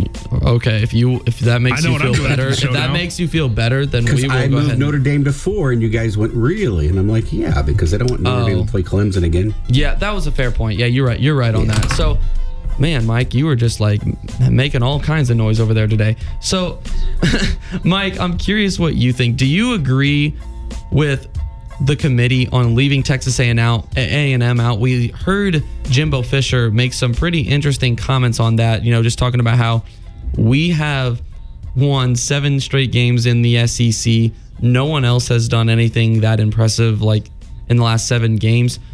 Do you agree with leaving A&M out? I do. If you remember last week, um, when we gave our top ten, I had A and M at like nine. I just don't think they're that great. Yes, um, they've done that, but their wins aren't that impressive. I don't think uh, their only impressive win was Florida, um, but then Florida got got beat by LSU. So, and they lost to Alabama by 28. You had a chance to knock off knock off eventually who's going to be the top dog, and you got beat by almost 30. So. No, I don't. I don't think they deserve to be there, and I don't even think they deserve to be at number five. Wow. So, Mike, you're saying that you think so? Is the number nine still fitting for you for where A&M deserves? You think? Uh, yeah, I think that's a pretty good number for them. I mean, Oklahoma's playing extremely well, well right now. I think they might be one of the most dangerous teams. I might put them ahead of Florida still, even you know I might, but I would move Cincinnati way up. I mean, I think I would put Cincinnati at five. I'd put Cincinnati and A and M for sure. Okay, so that's a, that's an interesting take, and I think we're going to find out here in just a few days how good Cincinnati really is. A matchup against Georgia, a big test for them, and it'll be interesting to see how that one ends up. But we will be talking about that a little bit more in um, in the next segment. Nathan, I'm curious. How about you? Is A and M did? Do you think that they deserved to be in the top four, or are you I- agreeing with Mike? Not even a t- number five team. I mean, I, I agree with Mike. I would say I would say Oklahoma maybe would be a a, a, a better fit there, but uh, honestly, I don't think it matters who that number four team is. If I'm being honest, I don't. I don't wrong. think it matters. I don't. I don't see any of those teams that are below there. You know, Oklahoma, Florida. I mean, we saw what Florida happened there. What happened there? Cincinnati. I mean, no one. I don't see anyone really challenging Alabama. So. I I don't think it really matters who is in that number four spot. They're gonna lose. Yeah, I agree with Nathan here. I think it's I think it's really just uh, who wants to lose to Alabama. So, you know, and I, I do agree with that to a certain extent. And of course, you know, the committee, or I guess the people, are still going to be upset because people will be saying, you know, we wanted a chance to play Alabama. And Mike, you talked about it all year. You know, what's really better for teams like Cincinnati that, you know, them, you know, getting a chance to win a New Year's Six bowl game or them getting absolutely obliterated in the college football playoff by Alabama. And there's good cases to be made for both. You know, and you guys really nailed it on the head. No matter who Alabama plays, they're going to win the game. So in that case, yes, I agree. But you know, you look at Notre Dame and their their win this season. Their big win was against Clemson, and most people will say, "Well, Clemson that win, you know, they didn't have Trevor Lawrence, right?" You could still make an argument that that win, a, Cle- a Trevor Lawrence-less Clemson, was a better win than A and M has had all year. Maybe you could argue that that Florida game was a better win, but Florida was also, you know, they just lost to LSU in a couple weeks ago, which is what a three-win team on the season or something like that. So if if Florida wins that game, I think it helps A&M a little bit because it makes that win look more impressive. But with them losing that game, I think that that hurt him a little bit. Do you agree, Mike? I, I do. And if you look at, you know, who's in, so, you know, Jimbo Fisher is going to argue against uh, Ohio State because they have much fewer games, and that's Yeah. and that's fair. Uh, but as far as Notre Dame being at four, their only loss is to Clemson. Yeah. and then they and they beat Clemson. So the same way with Clemson. So I think the top four are exactly the way that the top four needs to be. And as far as crying because you've won so many straight, well, let's go back again. When you had the chance to beat someone that's now the number one team, you got killed. So I, you know, stop crying about it. I think if anyone has an argument to be upset, it's Cincinnati. But what's hurt them is, you know, they played a game a month ago where they barely five weeks ago to where they barely won. Then they were off for four weeks uh, because of COVID reasons, uh, not any fault of their own. And then you know they barely beat Tulsa. And I think that really really hurt them. Um, I would love to see Cincinnati play A and M instead of Georgia, um, but I think the top four or, who the top four needs to be. And A and M, you had a shot to beat the big dog, and you didn't. And I I almost agree with you on that A&M versus Cincinnati because A&M according to the committee is the next best team. And Cincinnati undefeated team, who's ahead of them right now? Oklahoma and who's the 7 team? Florida. Florida. Oh, Florida's still the 7 team. Okay. So, Yeah. I mean, you could make an argument that I mean, Florida, who's Florida playing in their bowl game? Uh, Oklahoma. So that's Oklahoma. the 6 and the 7. So, yeah, I think you could make a really good argument that Cincinnati should be playing A&M rather than A&M playing North Carolina. It's almost a slap in Yeah. the face to Cincinnati that, you know, will give the next best team out of the playoff, the number 13 team rather than you yourself. So and you're kind of you're kind of in a way giving A and M an out. I mean, even though I think I think that's going to be a great game. Um, yeah, I just I wish Cincinnati. I mean, it's a great test with Georgia. Don't get me wrong, and that's going to be an exciting game. But uh, you know, I would love to see a Cincinnati A and M game. You know, this past week, the Heisman team or the Heisman finalists also came out. Mac Jones, Trevor Lawrence, Kyle Trask, and DeVonta Smith. And boy, oh boy, am I excited to talk about that. But we are going to hold off the big majority of that talk until next week. Make sure that you tune in same time 10:15 because we are going to be discussing our cases for each of those players and why they are deserving of winning. It's going to be really fun. But I want to focus now on the guys outside of that list, the 5 through 10 who I guess were the runner-ups almost for the Heisman candidacy. Mike, can you go ahead and say the 5 through 10 for us? Sure. So just to let everyone know, the Heisman votes have already been cast, and they've released who finished five through ten. And at ten was Kyle Pitts, the great tight end from Florida, who, by the way, has opted out for this game, uh, the upcoming game, and, and declared for the draft. Ian Book. It's a little surprising. Ian Book finished as far down as he did. He finished at nine. Zach Wilson from BYU, who's a great quarterback. Um, uh, he finished at eight. Justin Fields, he just he just doesn't have the resume this year because the few number of games. I think everyone agrees that he's one of the top quarterbacks in the nation, but um, the uh, the number of games just weren't there. So he was at seven. Breece Hall, a running back from Iowa State, who really has more yards than Najee Harris. Um, their yards per carry, their average per carry is exactly the same, five point nine. Um, but he does have about 150 more yards. But Najee Harris has eight, uh, five more touchdowns. And he plays Brees in the Hall- SEC. And he plays in the SEC. Breece Hall finishes six, and Najee Harris is at five. So that was Speaking of Najee Harris, he had an incredible game in that SEC championship game. Yeah. what a performance. And I at a, in that SEC championship game, I think that I was most impressed with Florida, honestly, and how they were able to stay in that game. We talked about in the show, but prior to the how Florida was probably going to get annihilated, right? And I th- they earned my respect, honestly. You know, I didn't really know what to expect from them after that bad loss against LSU, but they came in on fire and ready to ready to play in that game, and they impressed me. Didn't finish, uh, you know, the way they wanted it to for them, but they still performed pretty darn pretty darn But well. they do that. They do that, right? I mean, they'll often get up for those big games and then they'll have the head scratcher, like to LSU. So you, you, wonder how that happens. It's almost like they need some other kind of crazy Yeah. motivation and they don't really stand up for the other ones. But going back to Najee Harris, you know, 31 carries, 178 yards, two touchdown rushing. It's not often that you can have a back rush for 178 and still have a quarterback throw for 418 and five touchdowns. ridiculous. I mean, that's crazy. I mean, Mac Jones really stepped up and he outperformed Trask that day, which we said that could be a determining factor on how those two finished in the Heisman. It'll be interesting to see if that does have an effect. And here are cases for that next week on the show. Before we have a couple minutes before we go to break, Mike, I want to go back to Ohio State a little bit. F- finishing as the three seed, what do you think that the big argument made? I know. So let's keep the. I know the committee was probably keeping an eye on. They didn't want the viewers to have to see Clemson Notre Dame for a third time in the season because viewership, the ratings probably wouldn't be very good. But besides that, what do you think that the mindset was that Ohio State is the third best team in the country and Notre Dame is the fourth? Um, well, the biggest reason, once again, is what you just said. Is now you're going to have another matchup a week later, the third one of the year. So it's easy to slot Notre Dame at four. You're still putting them in the top ten. Ohio State, they're an undefeated Big Ten champ, and I understand, you know, there's only six games there, but um, And also did not perform very well in that Big Ten No, championship. you know, and- Just and- snuck and- out of that game, really. And Northwestern had every opportunity to win that game, too.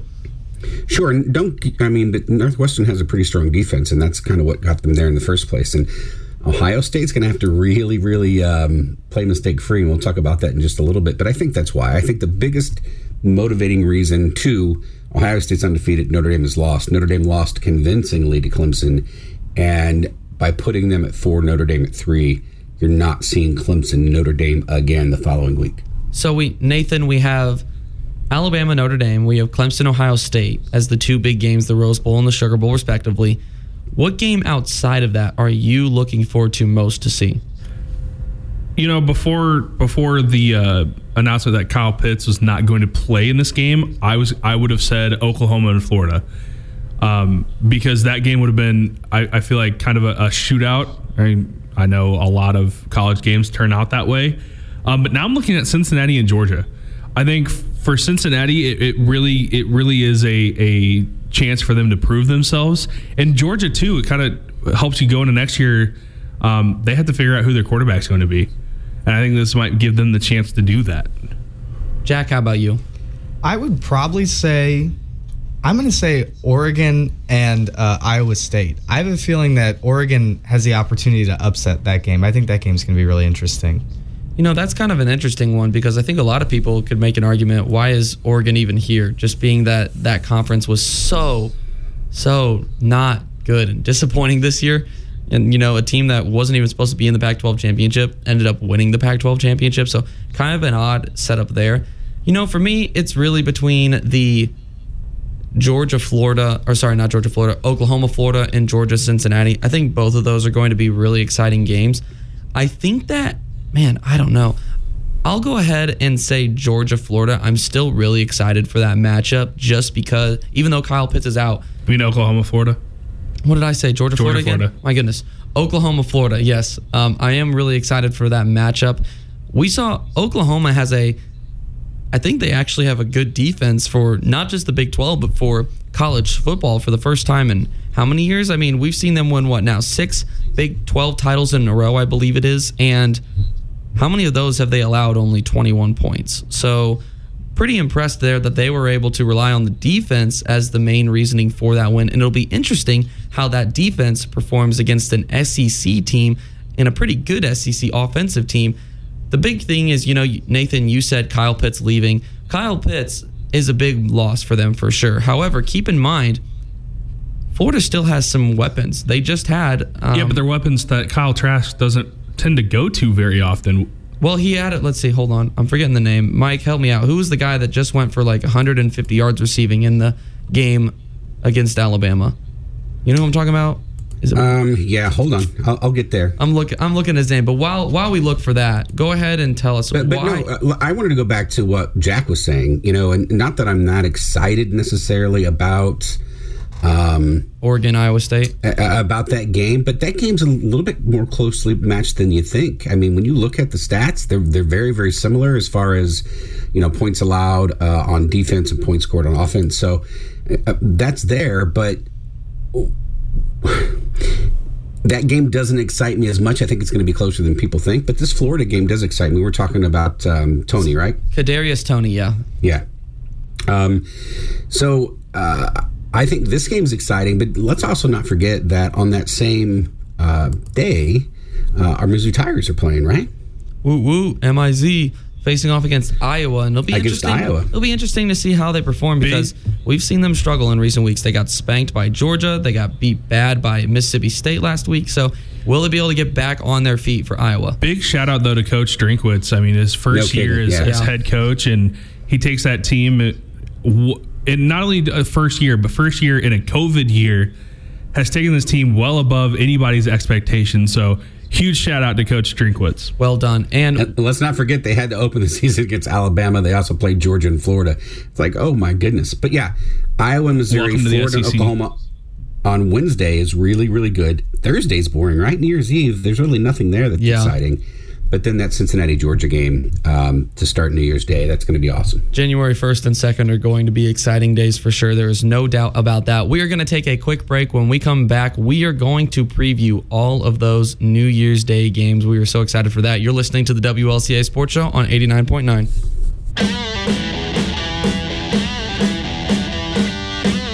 Welcome back to the WLCA Sports Show on 89.9. Oh, baby, it is time for our college football picks of the week. And while there's no real big games today that we're going to be picking, we are going to be picking this week's matchups because it is New Year's Six Bowl Week and it is not far away. And boy, oh boy, so excited for it. Cannot wait. Really looking forward to it. We are One joined of the by best times of the year. Oh, absolutely. We are joined by Mike Lemons, our station manager and college football aficionado. I won't hype it up this much this time because I got roasted for it last time, but it's going to be a really exciting one. We'll start off with the game just to kind of get it out of the way. They're the local team. It's the Music City Bowl. It isn't a huge game. However, there's not as many bowl games this year, so I guess every game's kind of a little bit more important. Number 15, Iowa facing Mizzou. Mike, who you have winning this one? Um, you know, Iowa's offense is a little better. Uh, their defense is much better. I think that's a big deal. But you have to go that Iowa hasn't played any ranked teams. I mean, they when they played Northwestern, they weren't ranked when they lost to them. Mizzou um, isn't ranked either, though. Keep in mind. Well, no, but I'm saying Iowa's opponents, as opposed to Missouri, who had to play Florida, Georgia, Alabama. Um, so that's maybe the difference in the offense and defensive stats. I think this is much closer than the 15 point spread that's laid out there. And I think Missouri pulls a huge upset and they win this game. Wow. I'm going to go ahead and stick with the spread. I think it's probably about 10 to 15 in, in that in that area. I think that Iowa wins this one, so I'm not going anything too surprising. Jack? Uh, I'm going to stay with you on this one. I think uh, it's, you know, I was going to win this game. But as uh, Nathan was saying, big shout out to Drinkwitz and what he's been able to do with this Missouri team. So the, the future definitely looks bright for them. Nathan? I like Mizzou in this one, and, and it's and it's actually because of Rountree, Larry Rountree. I think he's I think he's going to be able to put up some big yards against this this Iowa defense. And I think because of that, Mizzou is going to pull out an upset win, but it will be close. Am I wait? So we got two and two on that We're one. split, okay, that's yeah. not that's not bad. All right, so next matchup, the Cotton Bowl Classic, number six Oklahoma versus number seven Florida. We talked a little bit about the this matchup in the previous segment. Now we're going to go into a little bit more detail on it. Nathan, go ahead and what, let me know what is the biggest key to Oklahoma being able to win this game, and then give me your prediction. I think it's just stopping Kyle Trask and and like you said with what's his name, Tooney. Oh, uh, Toney. Toney. Uh, I think I Kadarius Toney. Yeah. So I think that I think if you stop them, I mean, their run game hasn't been too impressive to me this year. So if you if you stop them and you're able to get Spencer Spencer Rattler going early, then I think Oklahoma wins, and I think that's what happens. So I I like Oklahoma in this one. Mike, how about you? Who do you have winning this one? And then what does Florida have to do to win this game? Uh, I have Oklahoma winning this one as well. And, and here's why Florida just played their bowl game, right? I mean, they lost to Alabama. Heisman Trophy's already been determined. To be quite honest, I'm a little surprised that, that Trask is playing in this game. I don't. I don't know how much he could help his draft stock. I don't only think that he hurt it. He could hurt it. So, Florida's lost two games in a row. I don't know what their motivation is in this game, to be quite honest. So, and Oklahoma has been playing really, really well after finding themselves. Oklahoma is, uh, uh, they're really, really good. I like Oklahoma. I'm gonna go with Florida in this one. I have them. I guess you could call it an upset. I'm not sure who's favorite. I'm assuming Oklahoma's favored to win this game. However, you look. Actually favored by three. All right, then I'm not going with the upset. I'm going with what the people think. Um, but I think Florida is going to win this game. I think this is going to be a close game down to the wire. I saw something earlier this week about a Florida. I'm not sure who it was, but a Florida Florida player basically dogging on the Big 12 and saying they're nothing special and kind of putting some fighting words out there for uh, the Sooners.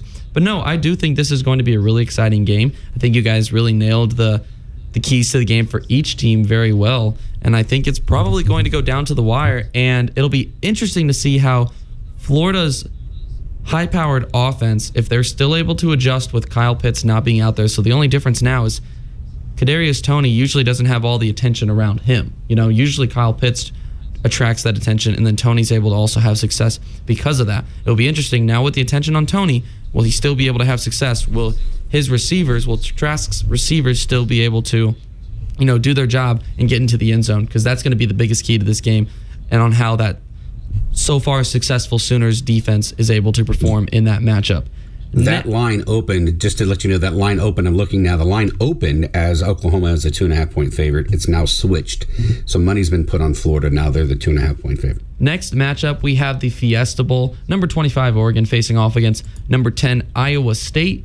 Jack, who do you have winning this one, and what does Oregon have to do to win this game? Uh, I've got Oregon taking the upset. I think that you know they surprised everybody, uh, winning the Pac-12 championship game. So, I, I mean, I'm not sure. I haven't really watched too closely into Oregon this year, but uh, I, I think that they can pull off another upset. Well, I'll help you out in that. And I think the biggest key for Oregon is, you know, they have a really solid defensive end. Um, their Kayvon uh, Thibodeaux, Thibodeaux, I think is how you say it, but he has been their by far their best player on the defensive side of the football this season.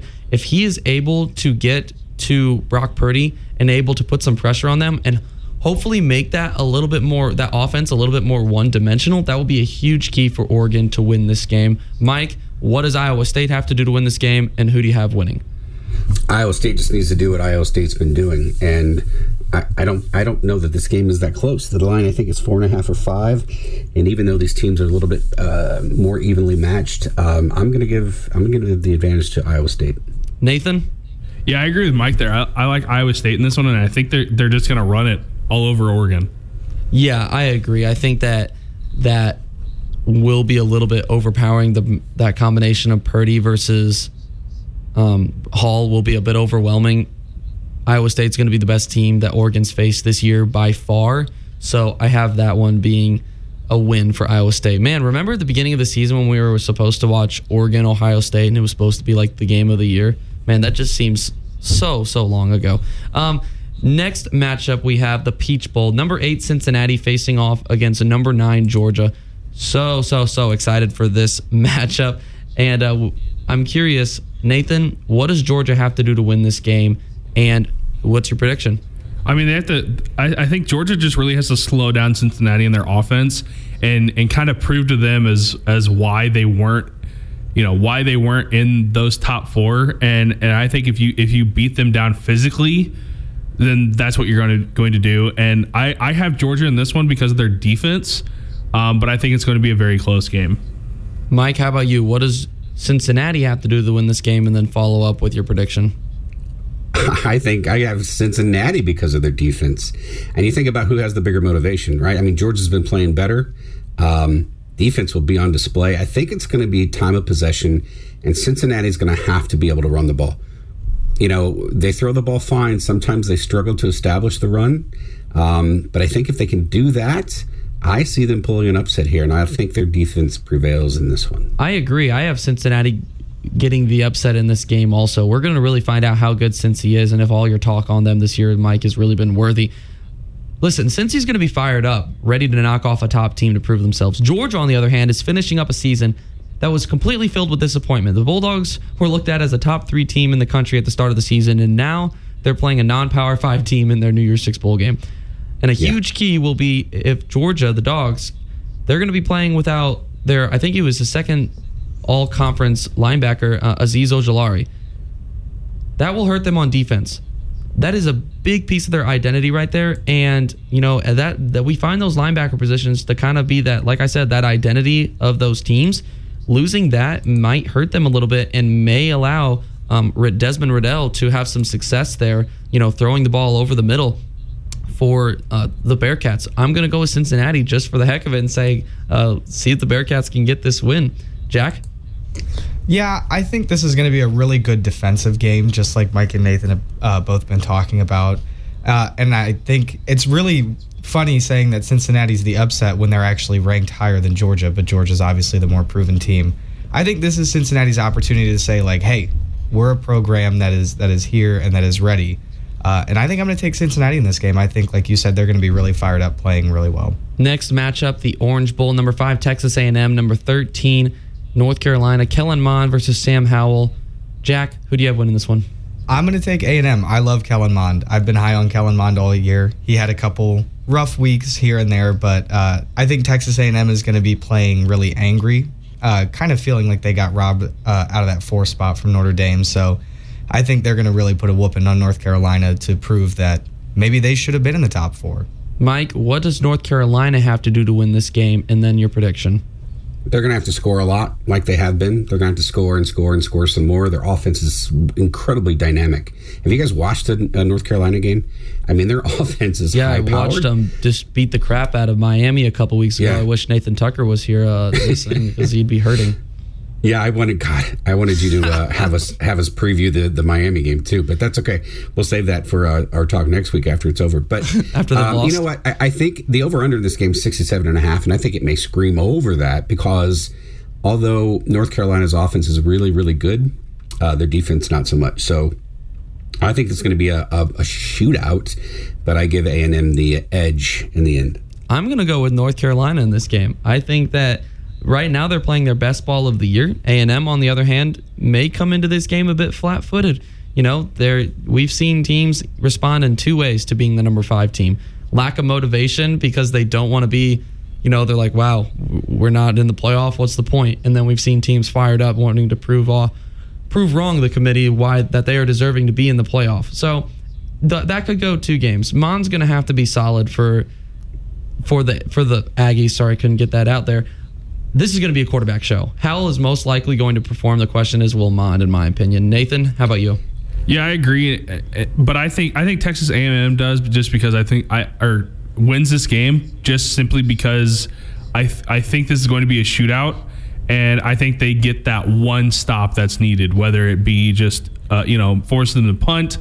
Uh, or even a field goal, um, you know, in this game that might be considered a stop would be a field goal instead of a, instead yeah. of a touchdown. So I think Texas A&M barely will lead, will edge out in that department, and for that reason, I think they win it. But I, I at this point, I, I won't be surprised if North Carolina pulls it out either. A quick a quick note on this game. Uh, North Carolina's top wide receivers opted out for this game. So now that's not a big deal. They have a ton of weapons to throw to, um, but their wide receiver Browns opted out for this game. And where I said Trask, I'm not under sure understand why he's playing.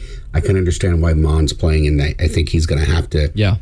try to improve his stock this week. That's why I give a little bit of an edge to A&M. Number next matchup, the Rose Bowl. This year not played in California. It's going to be played in Arlington, Texas. Number one, Alabama. Number four, Notre Dame. Nathan, who do you have winning this one? um, Alabama. Um, I don't. I, I feel like I don't need to explain, but if you want me to, I can. Um, Notre Dame. Good luck. I guess. I mean, you you've had a good run, but We will set up the coffin now for you. yeah. I mean, you you you just pulled Alabama, who are Your grave is just being dug. Uh, I mean, they're unreal. You they want to ro- run it, they'll run it. They want to throw it, they'll throw it, and they will stop you with their defense. So I guess good luck. Yep, you pretty much nailed it. Uh, you agreeing, Jack? Yeah, like I said last week before the uh, Florida Alabama game, the SEC championship, I said it's that three headed monster and Mac Jones, DeVonta Smith, and Najee Harris. And all three of those guys had ginormous games. And, you know, I wouldn't be surprised if we see the same thing. Uh, Notre Dame, yeah, good luck. You're you're going to get buried. I, I agree. Yeah, Notre Dame, they're pretty much screwed. I saw a video of someone, um, a Notre Dame fan, filming the the announcement for the four teams, and they're like, "Please," and it got down to the four, and they were like, "Please don't be us." They were honestly, I, I understand the pain there. So rest in peace to and Notre something Dame. that's crazy to me that we have to keep our eye out for next year with Alabama. They're doing this without Jalen Waddle. And keep Yeah, in, I and keep in yeah. mind, Bryce Young, who was the number one dual threat quarterback uh, recruit coming in, is also going to be at quarterback for them next year. But I saw a picture the other day of Alabama um, in the let's see in the national championship two years ago when they lost to I know what Uh, you're talking they- about. where uh, it showed Jalen Hurts, Tua Tagovailoa, and Mac, Jones. Mac Jones, Tua, and Jalen were the three quarterbacks on that roster, or the top three, and that's just horrifying to Show them me. all warming up. And Yeah, now look at them all Heisman candidates. So just unbelievable. Mike, what does Notre Dame have to do to compete with Alabama Pray? in this game? yeah, but besides Pray to pray. touchdown, Jesus. Yeah, no. um, they have to play with nothing to lose, right? I mean, they're just going to have to come out and maybe do some schemy stuff. You can score in Alabama. Florida proved that. Uh, but Ian Book is no Trask, so I, they can't get behind. They're going to have to keep it close. I would give them a fighting chance if this was a 30 minute game and not a 60 minute game. Um, 15 man, minute game. it, it's just uh, there's way too many weapons for Alabama. Just way too many. They can run it. They can throw it. They can catch it. They can do it on special teams. I mean, wow, they're really really good. And um, I, I just I, I don't see any possible way Notre Dame wins this game. Alabama is just a complete team from top to bottom. They may they may be the best college football team of all time, but that's an argument for another day. Final matchup: number two Clemson, number three Ohio State. Nathan, who's winning this one? I've got Clemson in this one. Um, I think Ohio State um, just hasn't hasn't really had that. Uh, they've only played six games, so that's I think is actually going to be a downfall for them. Whenever you're playing the competition that you have in a fully healthy Clemson, you know we saw Notre Dame beat them, but not only were they without uh, Trevor Lawrence, which I, I know we talk about a lot, they were also without some of their top defensive players, especially including their front. including their captain, the guy at middle linebacker that starts with an S, but it's a weird name like Saskis or something like that. I don't know. Yeah, I always want to call him Swatowski, but I know that's the guy from from the longest yard. Um, so I, I think Clemson's going to win this one, and if it if it starts to get ugly, they will run away with it. I think Ohio State has the ability to keep it close. It's just whether or not they will. I don't think Clemson's concerned about this at all. I mean, if you saw that Dabo Swinney came out with his, you know, ranking as a, as a college football coach, and he had at Ohio State at number 11. So I don't think he has any concern about Ohio State, and I don't think Clemson as a whole does either. I think Clemson's going to win this game pretty But easily. that could but that could cause some problems because if they're overlooking them, then out of nowhere they get you know say they get punched in the mouth early, say I don't tip think- pass for a pick six. Now they're they're scrambling. I don't think Dabo Swinney is the guy to overlook a matchup like that, though. Keep in mind, there. I think there's a difference between where he had them. He's still going to, you know, prepare very well for that game, and there's still it's still going to be. I, I think that there's no chance that Ohio State wins this game, or a little to no chance. They have better a better chance than Notre Dame does of beating Alabama, but it's not going to be a. I don't think it's going to be a close game, maybe two touchdown. I don't know, ten points. I don't know if you'd call ten points close or not. The really the big thing, Clemson just has to do what they've done all year in order to win this game. That's the biggest key for them. You know, if Travis Etienne can run the way he did last week against Notre Dame, and Trevor Lawrence can pass the way he, and perform the way he did against Notre Dame last week, then Ohio State's done for. So, Mike, how about you? Keys to the game for Ohio State and prediction. Ohio State's going to have to play mistake mistake free. They're going to have to hold on to the ball a little bit better than they have. They're going to have to hold on defense, and I think that they can. I think their defense can match up for a while. Um, you know, Clemson dominated Notre Dame, and Ohio, Ohio State struggled against Northwestern, as we talked about earlier. Um, Clemson has played almost twice as many games, and there's that question, you know, who's better off, those who've been tested or those who are rested? And in this case, I think it's those who've been tested. And and although I'd like to see an Ohio State Alabama matchup, uh, I think Clemson wins this game.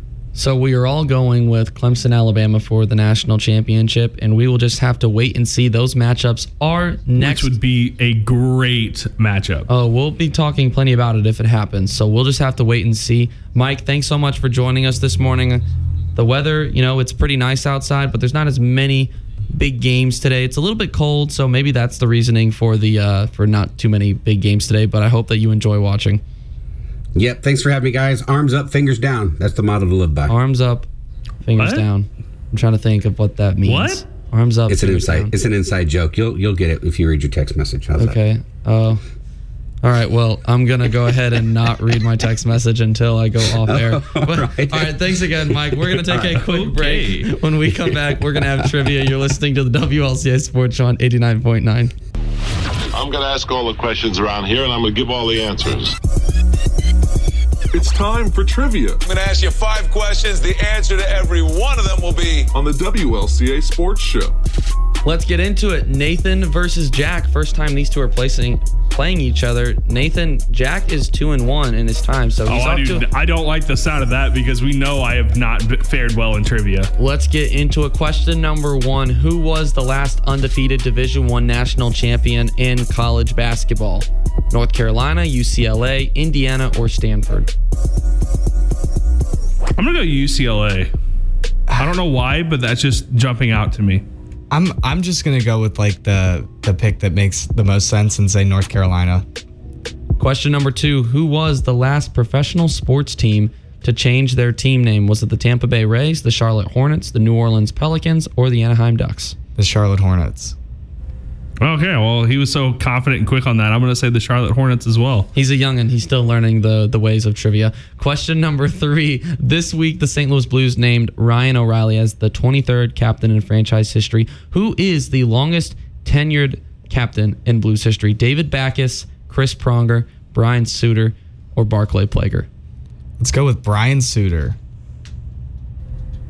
Uh I think it's is it David Backes? I think I'm gonna go with Backes. Question number four. Last night in their loss, Steph Curry moved to second all time on the Golden State Warriors scoring list. Who is first on that list? And this is points scored specifically with the Warriors, not players that played for the Warriors in all time. Rick Barry, Wilt Chamberlain, Chris Mullin, or Paul Arizin? Mm, that's. Wait, say that. Say the options again. I'm gonna say Wilt. Wi- Rick Barry, Wilt Chamberlain, Chris Mullin, or Paul Arizin? I'll say Wilt Chamberlain, even though I'm sure that's wrong because I'm gonna go with Chris Mullin. Question number five. Yesterday, Saints running back Alvin Kamara scored a record six times on the ground, breaking the all time record. How many running backs were tied for the previous record? Of No, five? he he tied the record. No, he had six. Yeah, Which was that- the that record. Ties the record. No, that was the record. I'm like 68% sure that that was the No, record. he t- he tied the record with six. All right. Well, who? Mm, I'm gonna check that. but let's go ahead and just assume that he had the record. Okay. So if he didn't, who all? How many running backs have scored five in one game? Three. Ah, it might be more than that now that I think about it. Oh, then I'm gonna go four. Oh, come on! I'm on. gonna price is right you. no. We have a winner.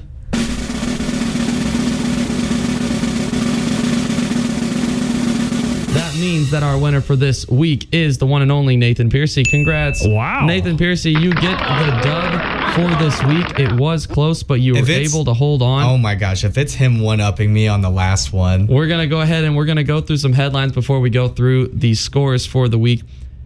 Nikita Kucherov is to undergo hip surgery and will miss the 2021 regular season with the hope of returning to the playoffs. Along with that, Pittsburgh Steelers legend linebacker Kevin Greene passed away this week at the age of 58. The cause of death at this time is unknown. And then both the Arizona Wildcats and Auburn Tigers made new hirings this week for next season for college football as their new head coaches. Jedd Fisch as the new head coach for the Wildcats and Bryan Harsin for the Auburn Tigers. And then this week in sports, we have several bowl games today. Highlighted the Liberty versus number 12 Coastal Carolina Cure Bowl. And then we have number one Gonzaga facing off against Virginia and number 18 Illinois facing off against Indiana in college basketball. And then we have three NFL games today the Buccaneers facing the Lions, the 49ers facing the Cardinals, and the Dolphins facing the Raiders. And the NBA continues all day, or well, I guess starting at four and then this evening. But man, we have a full day of sports and it is just great. All right, guys, let's go over these scores. Question number one: Who was the last undefeated Division One national champion in college basketball? North Carolina, UCLA, Indiana, or Stanford? You both had this one incorrect. It was Indiana who did it in 1975 and 76 with that legendary team, coached by the one and only Bobby Knight. So 0 0 at this point. Question number two Who was the last professional sports team to change their team name? You said, let's see, Jack, you said the Charlotte Hornets, and you said it so quickly did I. that. you, so Jack Which said it now so I'm realizing quickly. that I don't think that's right. Well, it actually is right. Oh. That's a dinger. So it, they were the Bobcats. They changed in 2014. The Pelicans changed from the Hornets in 2013. So oh, I will okay. never answer fast ever again because I knew Now that. you're learning. I did it the same. I did the same thing. It's just a learning experience as you were on the sports ah, show, young one. Well, now I know. Question number th- so right now it is one to one. Question number three this week the St. Louis Blues named Ryan O'Reilly as the 23rd captain in franchise history, who is the longest tenured captain in Blues history. David Backes, Chris Pronger, Brian Sutter, or Barclay Plager. Nathan, you said David Backes. Yep. It was Brian Sutter Wow. from 1979 to 88. So right now it is two to one with But there's a comeback coming. Nathan Oh, leading. on, Question man. number four. Last night in their loss, Ste- Steph Curry moved to second all time on the Golden State Warriors scoring list. Who is first in points scored with the Warriors? Rick Barry, Wilt Chamberlain, Chris Mullin, or Paul Arizin? Jack, you said Rick Barry. I said Chris Mullin. Chris Mullin. Well, either way, it's wrong. The, it was actually Wilt Chamberlain who has 17 Hey. 17,783 points with the Warriors in his career. Steph is not too far away from that. And then the final question yesterday, Alvin Kamara.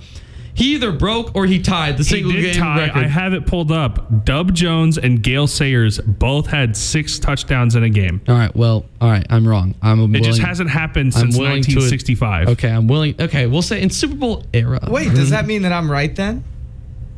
No, you're still wrong Ah, because it was No, how many. still way more it than was five. how many Or- running backs were tied for the previous record of five, and it was oh. and you well, said- if we would have been going off of six, which is what it actually was.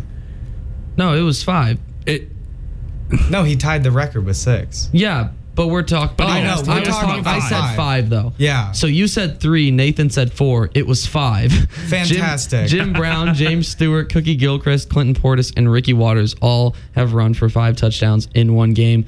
Well, if Wait, it would have been that's like- six, you're, I would have won. You're wrong on that too Well, because Jamaal Charles did as well. No, I literally looked at the record last night. I'm, I'm looking at it right now. What are you looking on? Uh, I was pro looking- football reference. Yeah, it doesn't get much better than that. When I it was comes looking football last stats. night, bro. I was So, on Pro so Football not, Reference. Not all of these are are running backs, but I know Jamaal Charles is, and he you didn't even mention him. He did it December 15th in 2013. are you looking at that right now? Yes, I have it pulled up on my laptop right in front of me. Here is every player who has scored five touchdowns in a single game: Jim Brown, Kellen Winslow, Bob Shaw, Clinton Portis. Were they? Hold on. Were they all rushing, or were some of them receiving? I'm not talking about total. I'm talking Oh. about on the ground. Oh, never mind. Yeah, sit down. Okay, so then maybe I- you I were right wrong. about him having the record then. Yeah. That is what I was specifically talking about. Oh, you Okay, know what? well- yeah, th- I have that pulled up now too. You're right. He's the only one with six rushing touchdowns. That is a whole I- batch Well, of well, confusion that we just had to go through. How through. the turntables. Thanks a I lot, still Nathan. won, and you know what? Maybe you should make word them so confusingly. This Oh my time. gosh. Okay, so what we have been doing the last couple of weeks is the winner gives a post victory speech. So what do you got for us, Nathan? Uh, you know, I I really like you know I want to thank my arms for being all always being by my side, my legs for supporting me, sidewalks you know keep me off the streets. Thank you. That was one of the worst that was deep. post game speeches that we have heard. Arms So up, fingers down. We're man. gonna finish it off Yeah, right arms there. up, fingers down. Let's that's that's what I'm saying from now on. We're gonna leave it right there, guys. Hope you all had a Merry Christmas to all of you out there listening. From Jack Barker, Nathan Piercy, and your host Ethan Hannaford. Thank you so much for listening on 89.9.